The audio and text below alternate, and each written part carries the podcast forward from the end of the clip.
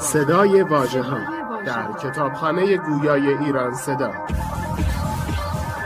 مجموعه ارزشمند از کتاب های گویا www.iranseda.ir فصل پانزدهم.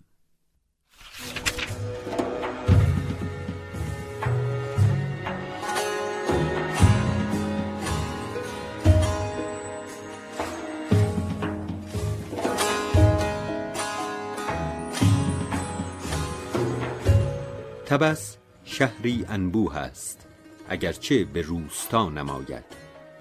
و آب اندک باشد و زراعت کمتر کنند. خرماستانها باشد و بساتین. و چون از آنجا سوی شمال روند نیشابور به چهل فرسنگ باشد.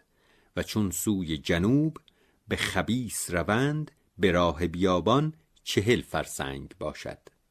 و سوی مشرق کوهی محکم است و در آن وقت امیر آن شهر گیلکی ابن محمد بود و به شمشیر گرفته بود و عظیم ایمن و آسوده بودند مردم آنجا چنانکه به شب در سرایها نبستندی و سطور در کویها باشد با آنکه شهر را دیوار نباشد و هیچ زن را زهره نباشد که با مرد بیگانه سخن گوید و اگر گفتی هر دو را بکشتندی و همچنین دزد و خونی نبود از پاس و عدل او.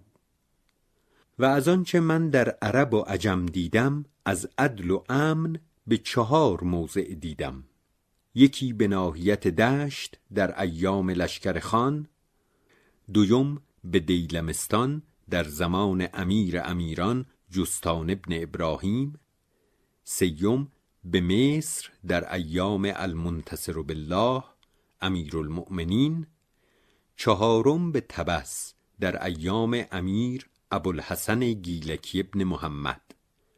و چندان که بگشتم به ایمنی این چهار موضع ندیدم و نشنیدم. و ما را هفده روز به تبس نگاه داشت و زیافتها کرد. و به وقت رفتن صلت فرمود و عذرها خواست.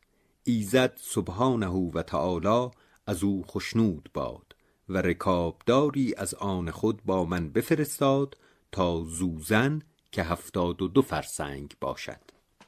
چون از تبس دوازده فرسنگ بیامدیم قصبه ای بود که آن را رقه می‌گویند. آبهای روان داشت و زرع و باغ و درخت و بارو و مسجد آدینه و دیها و مزارع تمام دارد. نهم ربیع الاخر از رقه برفتیم و دوازدهم ماه به شهر تون رسیدیم. میان رقه و تون بیست فرسنگ است. شهر تون شهری بزرگ بوده است اما در آن وقت که من دیدم اغلب خراب بود. و بر صحرایی نهاده است و آب روان و کاریز دارد. و بر جانب شرقی باغهای بسیار بود و حصاری محکم داشت. گفتند در این شهر چهارصد کارگاه بوده است که زیلو بافتندی و در شهر درخت پسته بسیار بود در سرایها. و مردم بلخ و تخارستان پندارند که پسته جز بر کوه نروید و نباشد. و چون از شهر تون برفتیم آن مرد گیلکی مرا حکایت کرد که وقتی ما از تون به گنابد می رفتیم دزدان بیرون آمدند و بر ما غلبه کردند. چند نفر از بیم خود را در چاه کاریز افکندند. بعد از آن از آن جماعت یکی را پدری مشفق بود بیامد و یکی را به مزد گرفت و در آن چاه گذاشت تا پسر او را بیرون آورد. چندان ریسمان و رسن که آن جماعت داشتند حاضر کردند و مردم بسیار بیامدند. هفتصد گز رسن فرو رفت تا آن مرد به بن چاه رسید. رسن در آن پسر بست و او را مرده برکشیدند و آن مرد چون بیرون آمد گفت که آبی عظیم در این کاریز روان است. و آن کاریز چهار فرسنگ می رود و آن را گفتند کیخسرو فرموده است کردن. و بیست و سوم شهر ربیع الاخر به شهر قائن رسیدیم. از تون تا آنجا هجده فرسنگ می‌دارند. اما کاروان به چهار روز تواند شدن که فرسنگ های گران است.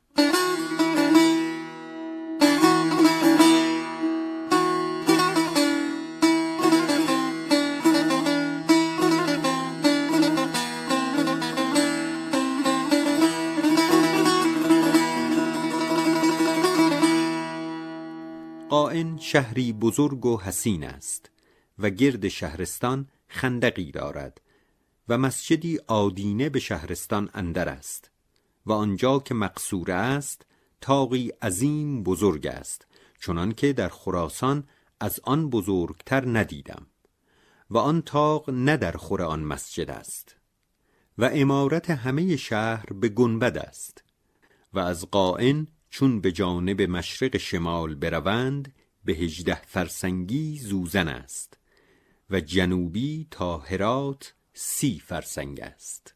به قائن مردی دیدم که او را ابو منصور محمد ابن دوست می گفتند.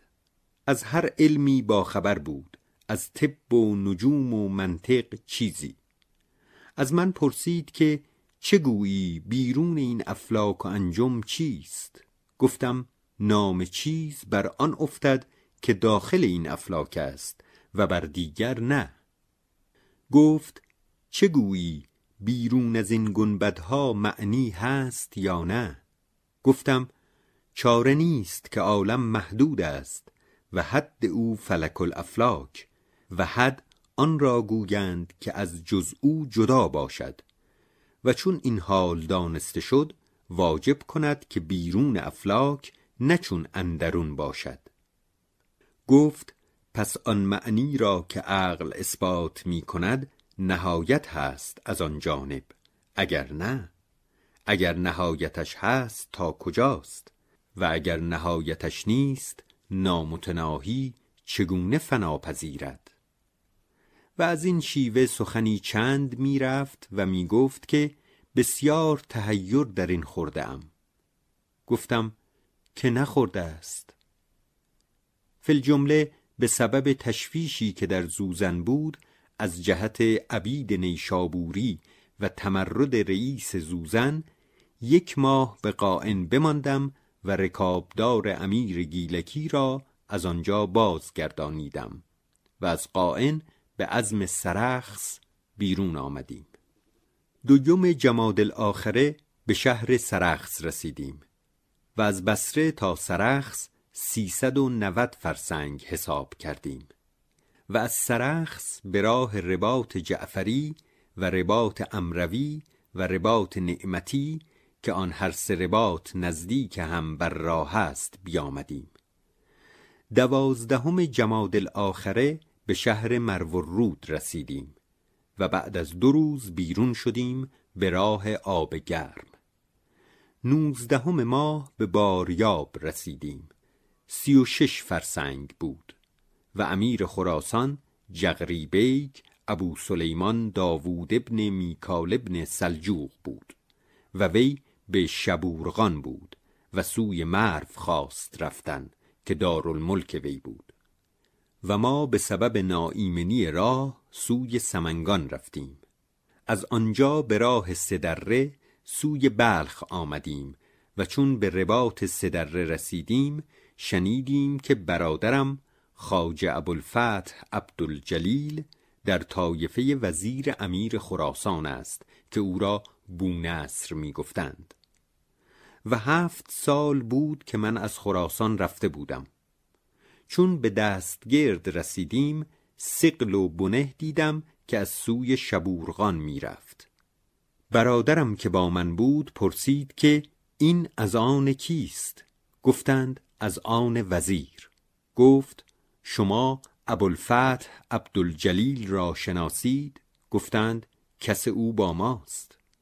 در حال شخصی نزدیک ما آمد و گفت از کجا می آیید؟ گفتیم از حج. گفت خاجه من ابوالفتح عبدالجلیل را دو برادر بودند از چندین سال به حج رفته. و او پیوسته در اشتیاق ایشان است و از هر که خبر ایشان می‌پرسد نشان نمی‌دهند. برادرم گفت ما نامه ناصر آورده ایم. چون خاجه تو برسد بدو دهیم. چون لحظه ای برآمد کاروان به راه ایستاد و ما هم به راه ایستادیم. و آن کهتر گفت اکنون خاجه من برسد و اگر شما را نیابد دلتنگ شود. اگر آن نامه را دهید تا به دوده هم دلخوش شود. برادرم گفت تو نامه ناصر می‌خواهی یا خود ناصر را؟ اینک ناصر. آن کهتر از شادی چنان شد که ندانست چه کند. و ما سوی شهر بلخ برفتیم به راه میان روستا و برادرم خاج ابوالفتح به راه دشت به دستگرد آمد و در خدمت وزیر به سوی امیر خراسان می‌رفت. چون احوال ما بشنید از دستگرد بازگشت و بر سر پل جموکیان بنشست تا آنکه ما برسیدیم و آن روز سهشنبه بیست و ششم ماه جماد الاخره سنه اربع و اربعین و اربعمعه بود و بعد از آن که هیچ امید نداشتیم و به دفعات در وقایع مهلکه افتاده بودیم و از جان ناامید گشته به همدیگر رسیدیم و به دیدار یکدیگر شاد شدیم. و خدای سبحانه و تعالی و خدای سبحانه و تعالی را بدان شکرها گذاردیم و بدین تاریخ به شهر بلخ رسیدیم و حسب حال این سه بیت گفتم. رنج و عنای جهان اگرچه دراز است با بد و با نیک بی گمان به سر آید. چرخ مسافر ز بهر ماست شب و روز. هرچه یکی رفت بر اثر دگر آید. ما سفر برگذشتنی گذراندیم تا سفر ناگذشتنی به در آید. و مسافت راه که از بلخ به مصر شدیم و از آنجا به مکه و به راه بصره به پارس رسیدیم و به بلخ آمدیم غیر از آنکه به اطراف به زیارتها و غیره رفته بودیم دو هزار و دویست و بیست فرسنگ بود.